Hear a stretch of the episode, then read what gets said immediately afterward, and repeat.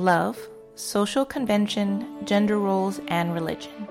Charlotte Bronte's most famous novel challenges ideas on all these topics, and we are here to discuss it. I'm Charlene. And I'm Mike. And this is Jane Eyre Files.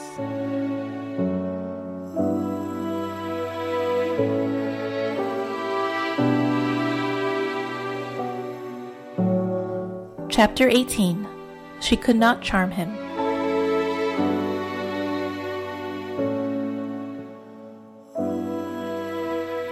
Hello, husband. Hello, my much excited and curious miss. okay, didn't I, expect that. I well, I had to scroll through the entire chapter. I don't know if you saw this or not, but Jane is not referred to by any term at the until the No. very end. When is it Sam? Is that the, the person's name that Mm-hmm. escorts her in to go see the gypsy? And he just she, he just says Miss right this way, Miss or something. Yeah. So she's referred to twice as Miss, and that's it. so I was like, I'm going to put a little something together. And she says she makes a comment about uh, being much excited curiosity. Right. Okay. So yeah, I mean, Jane doesn't get a lot of, a lot of opportunities to talk to people because no one's really regarding her, but she Mm-hmm. is watching them very closely. This is true. She's And- filling filling in the reader with everything that's going on. in Yes, this, we're- in this chapter, these elaborate scenes. But uh, yeah, it's it's like I said, it's not a lot of Rochester Jane interaction, unfortunately, but it's fine. Yeah. Well, uh, more to come. So let's get into the Spark Note summary for Chapter 18. The guests stay at Thornfield for several days. Rochester and Blanche compete as a team at charades. From watching their interaction, Jane believes that they will be married soon, though they do not seem to love one another. Blanche would be marrying Rochester for his wealth, and he for her beauty and her social position. One day, a strange man named Mr. Mason arrives at Thornfield. Jane dislikes him at once because of his vacant eyes and his slowness, but she learns from him that Rochester once lived in the West Indies as he himself has done. One evening, a gypsy woman comes to Thornfield to tell the guests fortunes.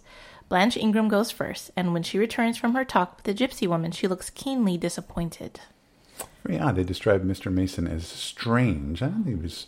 Strange. Yeah. it's very it's very innocent.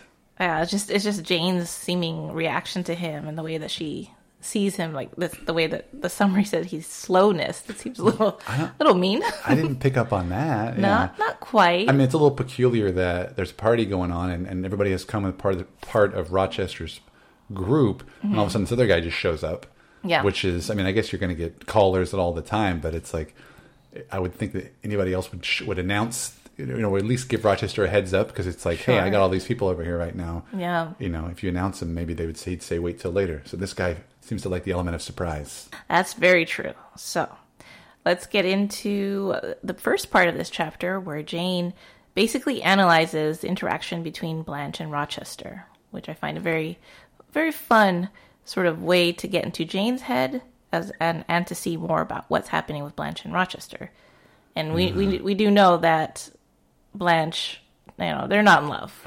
Well, so we think. I don't know. Oh, we, we not. oh, we're not. devil's we- advocate over here. We're not privy to. We don't. We only see what Jane sees, Mm-hmm. right? So there could be more convers. We don't know what happened in when Rochester went off, and to bring them back. They might have had some interactions wherever they were Uh-huh. at there. But yeah, that's the one thing. And and I I, I couldn't get past the fact that, for starters, the possessiveness that Jane showed in the previous chapter still remains yeah. you know but even more so this goes on for like two three four pages Of of her, her- breaking down yeah. the two of them and how you know she's not good enough for him and he he doesn't like this scene you know she Mm-hmm. could not charm him as you said like it's it's I don't know. It's it seems weird. It's like it's like she knows that there's this weird love triangle, and Mm. she's trying to sort of justify in her mind why it should not be a triangle.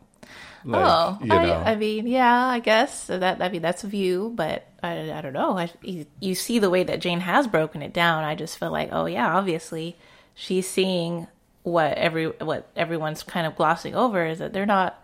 They don't need to be in love because they're such a perfect match in other ways of in their social circle that it doesn't matter. And sure it's very common back then. yeah, right. That's, that's what I'm thinking too. But the idea, and again, I know that she's our heroine and she's our title figure, and we love her. Yes. But at the same time, there's something I wouldn't say condescending, but it's an 18 year old who thinks she knows more about love than this 39, 38 year old man, and Blanche is what, 25, something like that? Mm-hmm. Yeah, 25, 26? so.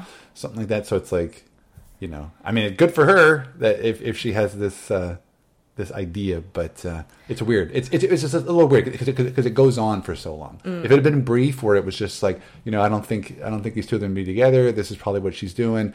But then Yeah. it's like it just keeps it goes on for like another. I was like, okay. As I'm Yeah. reading it, you're like, then the next paragraph comes up. No, she's still talking about this. she's like obsessed with this.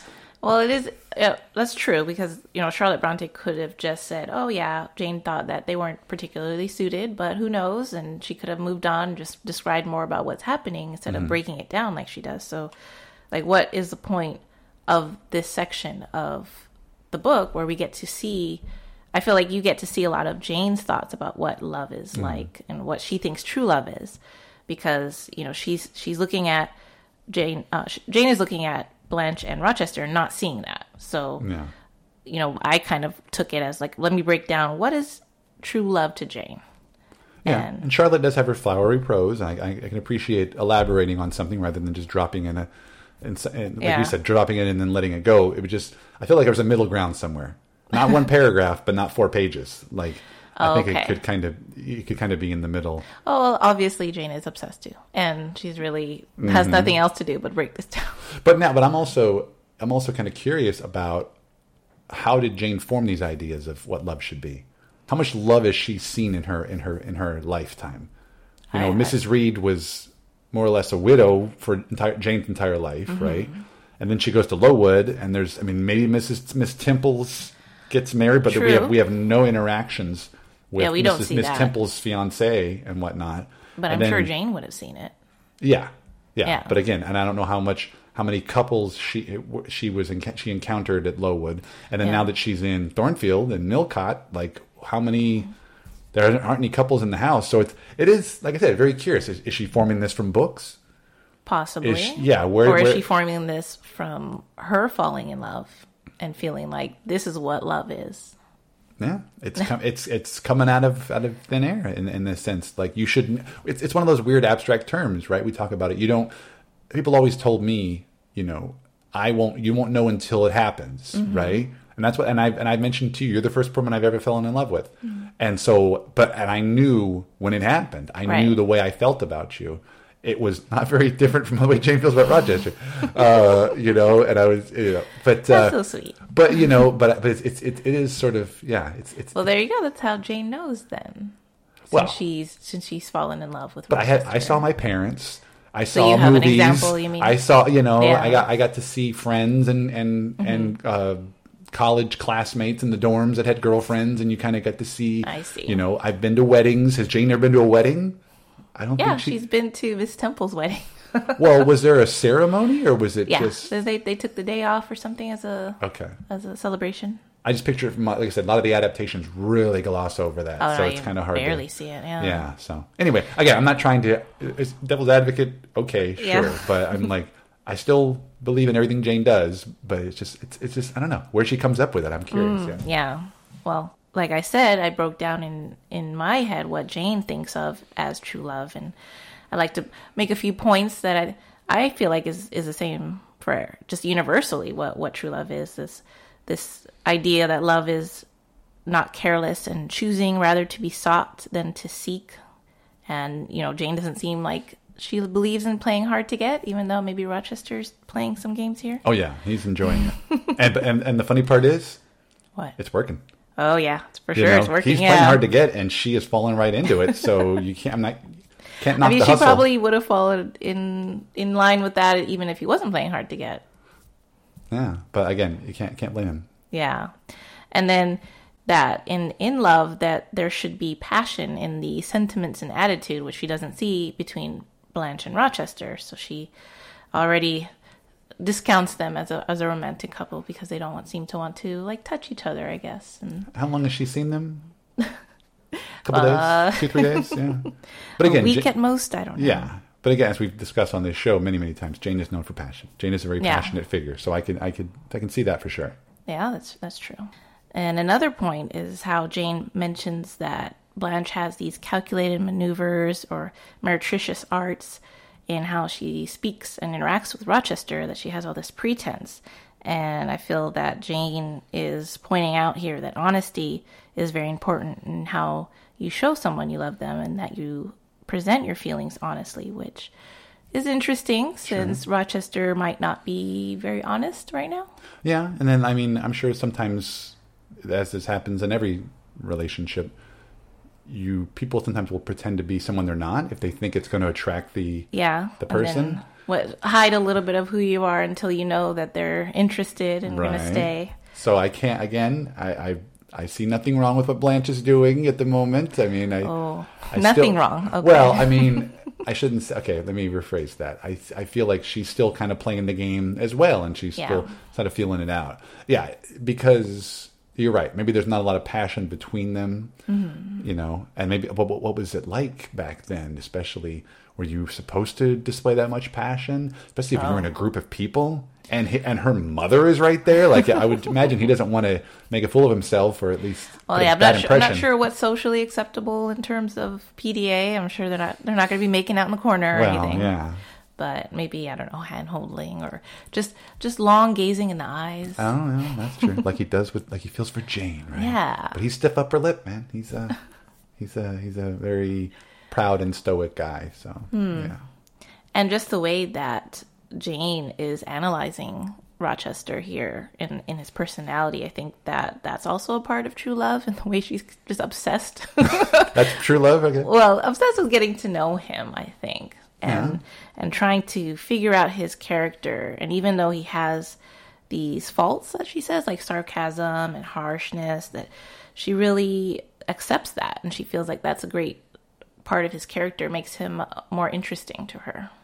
Yeah, you know, nobody's perfect, right? Yeah, and and, you have to accept the, the bad parts in somebody, so that if you can see it as not exactly a fault or something to look down on, then it's great because then you know that you can live with that person. well, yeah, and I feel like no matter what happens in all relationships that have happened since the beginning of time, you know, you have a list of, you know, if you're when you're single, you have a list of kind of things in your ideas in your mind that you look for, Right. And the the the, the thought that someone's going to have every single one of those boxes checked It's impossible. it's it's going to be really hard. If it does you know awesome for Yeah. you run with it. But at the same time like that's probably why a lot of relationships work is that mm-hmm. the, when those boxes aren't checked you either realize that once i'm in the relationship with that person they will i will they will eventually check the box. They will if they're not interested in something that i like they will become interested in it. Mm-hmm. Or you realize oh no it's best that we have that difference Yeah, and that's what sometimes makes them that's a good stronger too. yeah, like I, I feel like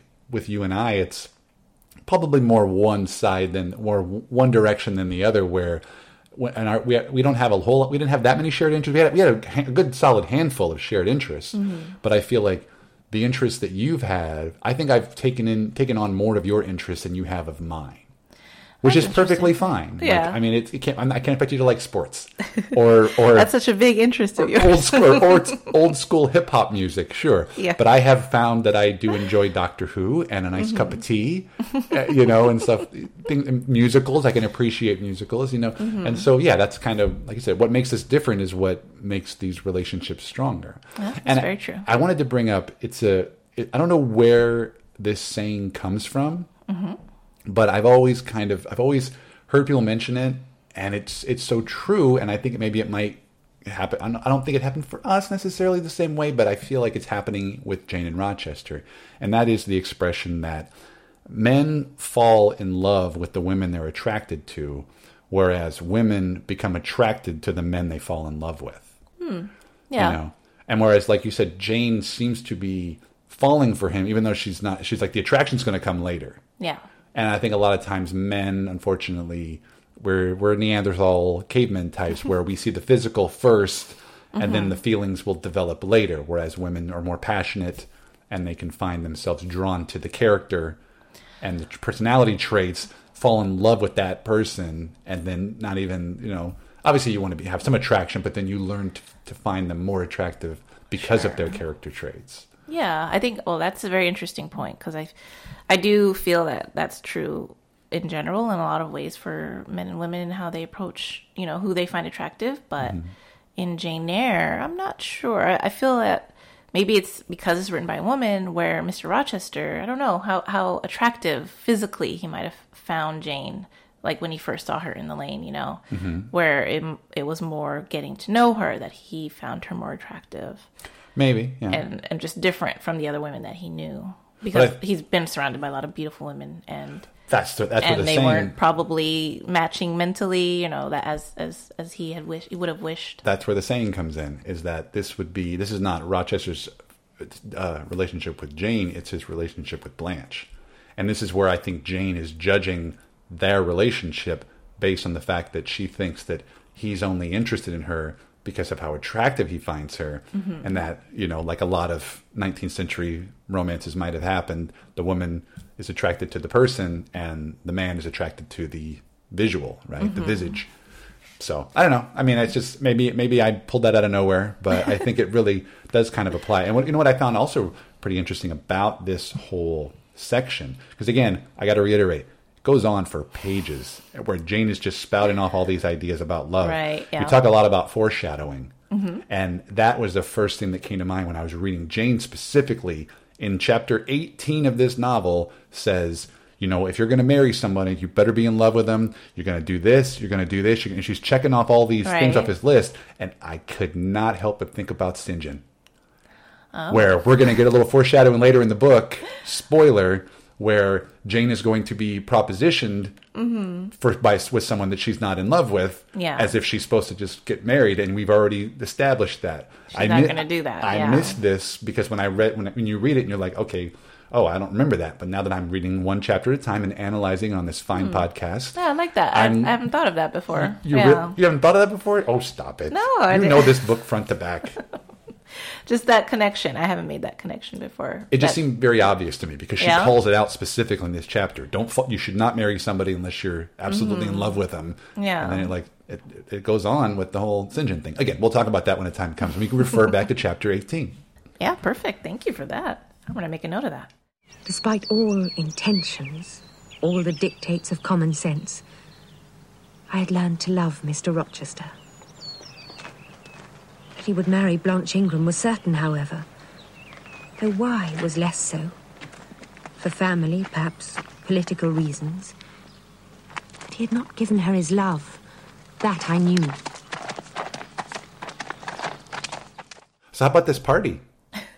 You want to join this party? It's, it seems I like a good time. Jane is enjoying watching it. This is 19th century entertainment. You know, I think it would be it would be a lot of fun in a house that's so grand. You know, Yeah. And, you know, I feel it's fun to see how enthralled Jane seems to be with what's going on in front of her. It's like she's watching a TV show. She's analyzing their actions and listening to their conversations, but she's unobserved and ignored pretty much as if she were she were watching them on TV. And we've already said that, that you know they didn't have a lot of entertainment back then. Yeah. you just read books or you chat up with your friends, and this is like what like you said. There, there's no television. Yeah, and So- since Rochester is forcing her to come to these parties, and I guess all she, all she can do is just watch them. Yeah. and take in all the little dramas and perhaps marriage stories that are happening in front of her. Well, it's funny you compare it to like reality television, and I think one of the reasons that a lot of Americans watch reality television is that they feel better about themselves. Oh, they yeah. kind of look down on the people who were, who are on television acting like fools, and I think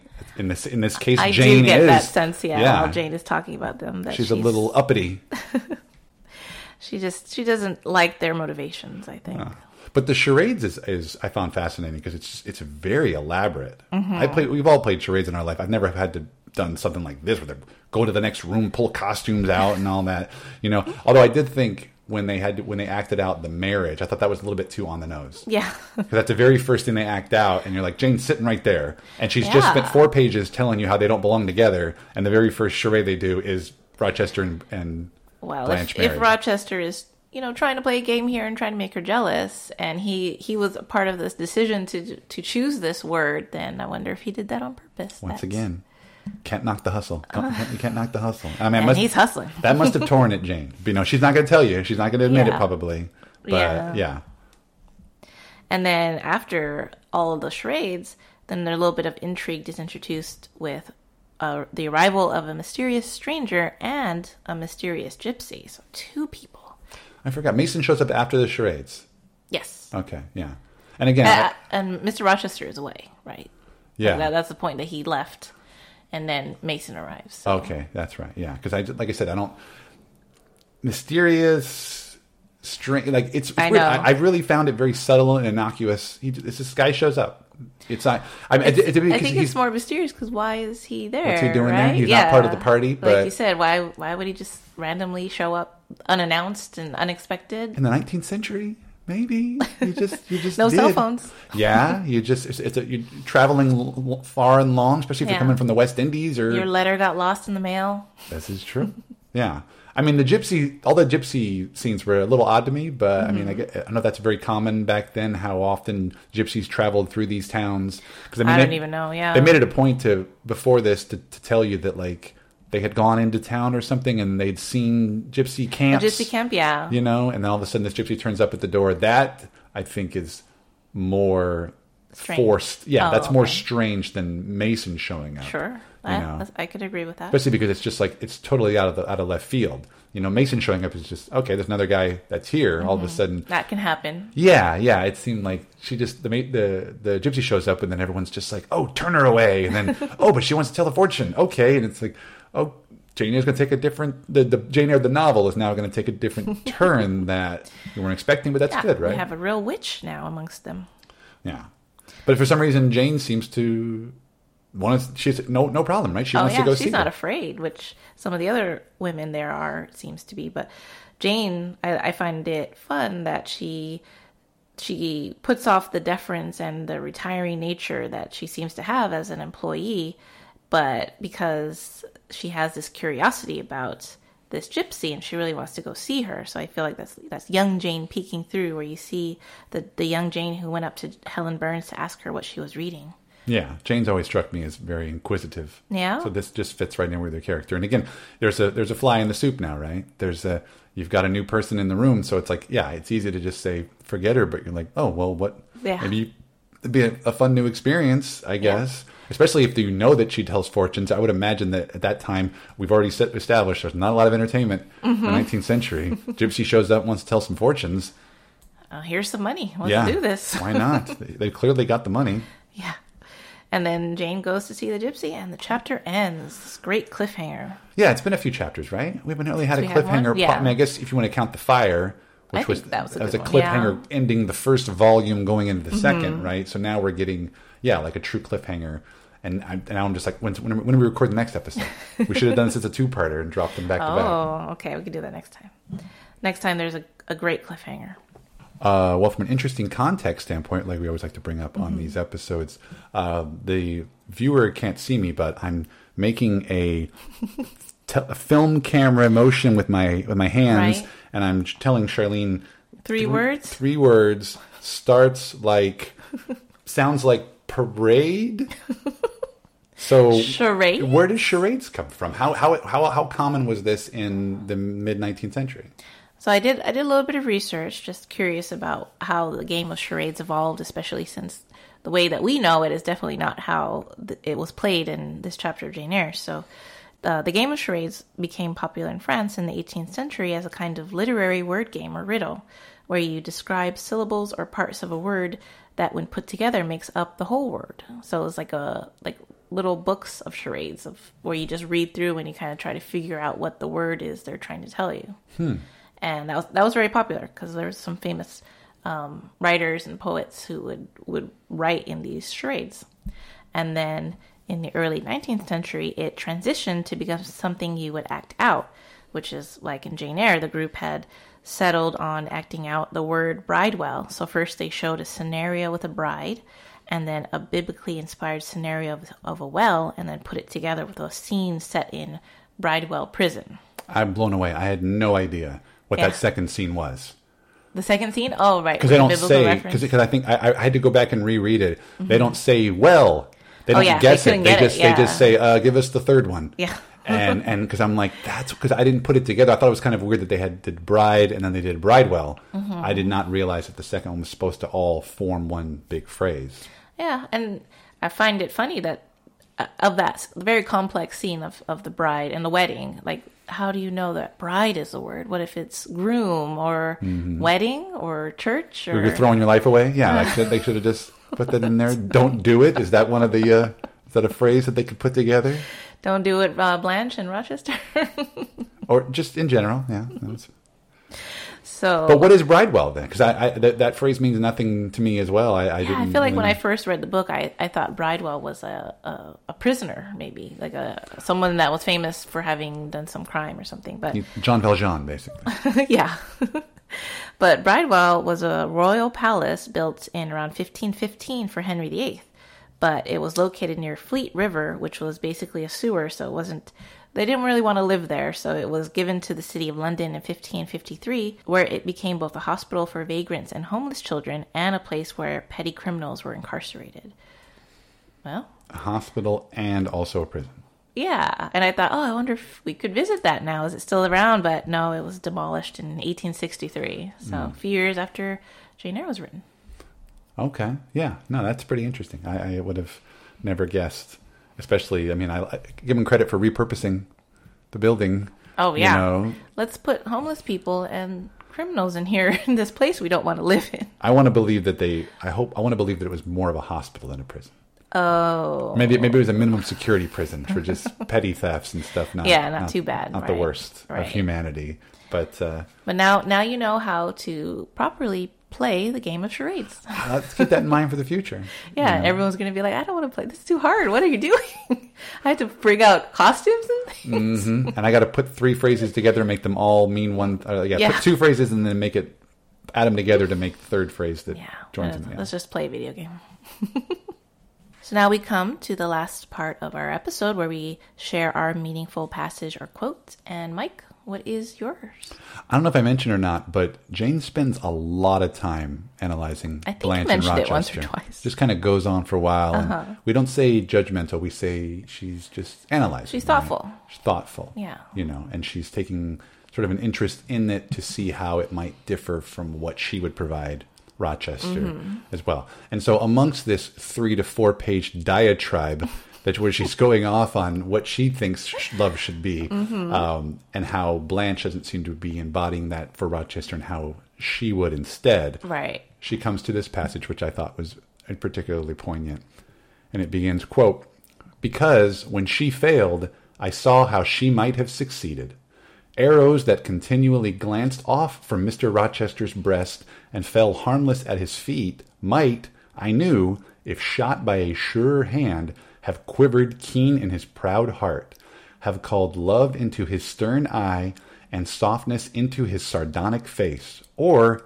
better still, without weapons, a silent conquest might have been won. Hmm. I mean, yeah, you could say that Jane is thinking a little bit selfishly and how she is probably a better match for Rochester. Uh, I mean, I say probably, but of course she is. Mm-hmm. Yeah, much better. and yeah, and that and the way that she describes it, it seems like pretty simple. Yeah, that that would be the way to go with Rochester instead of batting her eyes all this time and saying meaningless things. Mm. Waiting for him to come to her, and he's still trying to play hard to get. You know?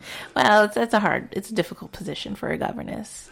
Yeah, yeah, that's true. But that one, like I said, that that that I took particular interest in because, like I said, this it goes on for a few pages, Mm-hmm. but that was drawn out. That goes that goes more to Charlotte, in my opinion. That's that's Yeah, goes back that's to that incredible prose that she was able to put together, right. and I I like that particular passage. Oh yeah, that's a, be- it's a great passage. Uh, but what about you, Charlene? What is your meaningful quote or passage from chapter eighteen? My passage comes uh, again from that part of the story where Jane is analyzing the relationship between Blanche and Rochester. Goes on for a while. It goes on for a while. But there's a lot of great lines and, and a lot of like romantic lines in the way that she's feeling about Rochester. And there's a particular passage that I've always liked. Um, and it's a little bit long, so it gets difficult sometimes to chop up Charlotte's prose because they do flow so well. And then sometimes she has really long sentences. So I'm just going to read this whole passage. And it goes like this. And as for the vague something, was it a sinister or a sorrowful, a designing or a desponding expression that opened upon a careful observer now and then in his eye and closed again before one could fathom the strange depth partially disclosed? That something which used to make me fear and shrink, as if I had been wandering amongst volcanic looking hills, and had suddenly felt the ground quiver and seen it gape. That something I at intervals beheld still, and with throbbing heart, but not with palsied nerves. Instead of wishing to shun, I longed only to dare, to divine it, and I thought Miss Ingram happy because one day she might look into the abyss at her leisure, explore its secrets, and analyze their nature. So, I again, like that phrase as well. Yeah. I, I did remember that because, in a, in a weird way, you know, we always talk about how the way the way that scientific discovery works. I think didn't they always say like George Washington never knew that dinosaurs existed, oh yes, right? Because they weren't the fossils weren't discovered until later. When I was reading this, I was like, how would Charlotte Bronte known about volcanoes? But then I'm thinking Vesuvius, perhaps. Yeah. Maybe that would have been. Isn't that over in Italy? Yeah. So that would have that would have been close enough where the news would have Yeah. traveled. Books but would ho- have been written, stories I guess. would have spread. I mean, I don't think there's any volcanoes in England, but Yeah, I was not expecting to, uh, the term volcanic to come up in Jane Eyre as I was even on the in the second reading. yeah, or even her for her to know what volcanic hills look like. Like, has she seen magma in her life or seen a picture of it? I don't know. But anyways, Yeah, but back no, to, that's back to the romance of uh, Jane overanalyzing and obsessively thinking about Rochester. the bubbling volcano inside of her heart. But yeah, I just like that Jane is really observing Rochester closely and she's keen to know and understand him completely. And with romances, oftentimes I think it's a trope that you see women wanting to change men, mm-hmm. right? And in this case, I feel that Jane is not, she's not, she doesn't want to change Rochester. She just wants to know him. And she wants to understand why he's a little bit moody sometimes or what what kind of dark and darkness and despair is, is in him like she's she's not thinking oh i can help make it better she just wants to understand it and to explore its secrets like she says Yeah, and I wonder, as far as like a traditional romance novel, you have your two protagonists, and the woman is going to get to know the man by usually drawn out conversations. Mm-hmm. And so to me, this is I, I, I like how she is learning so much about him by not talking to him. Right? Oh, yeah, we're just getting a looking couple, at- there's a couple of chapters that have come through here, right? Where it's just Yeah. like where she talked about it in the previous, where she mentions like, oh, I could just the way he looked at me in the hallway and stuff like that. Mm-hmm. But now we're getting full on scenes where he is preoccupied with other people, Mm. full on chapters, I should say, where he's preoccupied, has, does not have the time. He can only come into the hallway real quick. And then, Oh, and then when he has a chance to to call to call her a cute pet name, he storms off, right? So it's like she is picking up all this just as a distant observer, Mm. and that's where maybe that, in a weird way, this love seems to be growing stronger, even though it's not growing stronger just from talking to to, to him and From interactions. and finding out his interests. She's just observing him and seeing how he behaves around people, you know. And I was Mm-hmm. well she's also comparing it to how he behaved around her which Yeah. i guess that's the way that it fuels her her romantic thoughts of like oh well he wasn't like that with me he seemed much more comfortable with me and much more open than he is with blanche Yeah, I think you could tell a lot about a person the way they behave with other people, right? I used to always joke about the fact that I don't know that I could have ever dated a woman that would have, you know, thrown a conniption in a restaurant, oh you know, or chewed out somebody or thought she was better than somebody, you know. Yeah. That's so maybe that's that's what she's getting. She's seeing that some that the Ingrams especially Mm-hmm. and some of the other people at the party all have these really condescending views towards like governesses, govern Yeah. governi, governesses, whereas she knows that Rochester's going to stick up for her, Mm-hmm. and he has that sort of quality. Even though she's he, he may not be addressing her directly, she could just observe it and and just swoon. and she just she's totally just like certain readers of this book. well, before we end, I'd like to shout out a new podcast that I think our listeners might enjoy. It's called Eyre Buds, E Y R E, play on Air Bud the movie, I the guess. fine motion picture about the golden retriever who joins a basketball team. yes. Right. Yes. And so I've listened. They've had they've dropped a few episodes, and I've listened um, to these two friends, Piper and Lillian, as I watch and analyze the film and TV adaptations of Jane Eyre. And you know that I just love adaptations. I I will mm-hmm. always talk about them, and it's fun to hear their viewpoints because one of them is a fan of the 1983 adaptation and the other wasn't familiar with the story at first. So you get all of these different ideas about the adaptation that sometimes I haven't even thought of because I've I don't know, I saw I saw it years ago and I've also read the book and I already have these preconceived notions about what these scenes mean. So anyways, I thought it'd be fun to share with our listeners in case anyone is also interested in, in hearing these two friends talk about um, these bonnet flicks, and uh, Is that what they're called? Bonnet flicks? I think so. Yeah, colloquially, some people have called it bonnet flicks. I think it's fun. Yeah, because I think they're also going to review other period dramas, and I think Pride and Prejudice is coming up next. So I'm going to Yeah. challenge them right now. If they're listening, Piper, Lillian, Mm-hmm. I would challenge you when you're done with the Jane Eyre adaptations and any other bonnet flicks that you want to do. I think you should watch the films in the Airbud franchise. oh gosh, because I we, we I was actually talking about this with some coworkers today that were Mm-hmm. referencing. We talked. They talked about. I think we were talking about the podcast you and I do, Jane Eyre, and I mentioned, oh, there's this other podcast we were going to give a shout out to, and my coworkers knew about the Airbuds and Air Buddies. And I guess Oh, yeah. there's about a dozen movies: Snow Buddies, Space Buddies. dogs doing everything. Huh? Yeah, yeah, they just continue on. I have seen Air Airbud. It is it is sublime. Oh, you it know, is I have not seen that It is like nothing you have ever seen before. and I also wanted to point out when I first met Charlene and she expressed her love of Jane Eyre and she got to meet one of my good friends, Chad, actually the guy that I co-host my other podcast with. He once told her that they should make a movie called Jane Eyre Bud. and I said that'd be a good idea because Jane Eyre was an orphan and Air Bud was a stray. So it, it works kind of perfectly. But anyway, Piper, Oh, Lillian, oh. watch the. I want, I want to hear the review of the Air Bud movies. Now, now that you mentioned that, I did want to say too that I think years ago there was uh, someone I knew who drew a comic book called Air Jane with Jane Eyre as a basketball uh, playing governess, and That sounds awesome. It was great. I, I'll post it on the Instagram so anyone else who's interested might want to check it out. That's it for the show. Thank you so much for listening. If you enjoyed our podcast, please subscribe and leave us a review on your preferred podcast platform. This really helps us grow and reach new listeners. If you want to talk Jane Eyre with me online, you can find me on Twitter and Instagram at EyreGuide. That's E Y R E. And if you want to hear more from me, I host my own podcast called Out of Touchstone, where my good friend Chad and I discuss all the films that Disney produced for their Touchstone Pictures label. You can also find me on Twitter at Mike DeKalb. Thank you, and farewell for the present.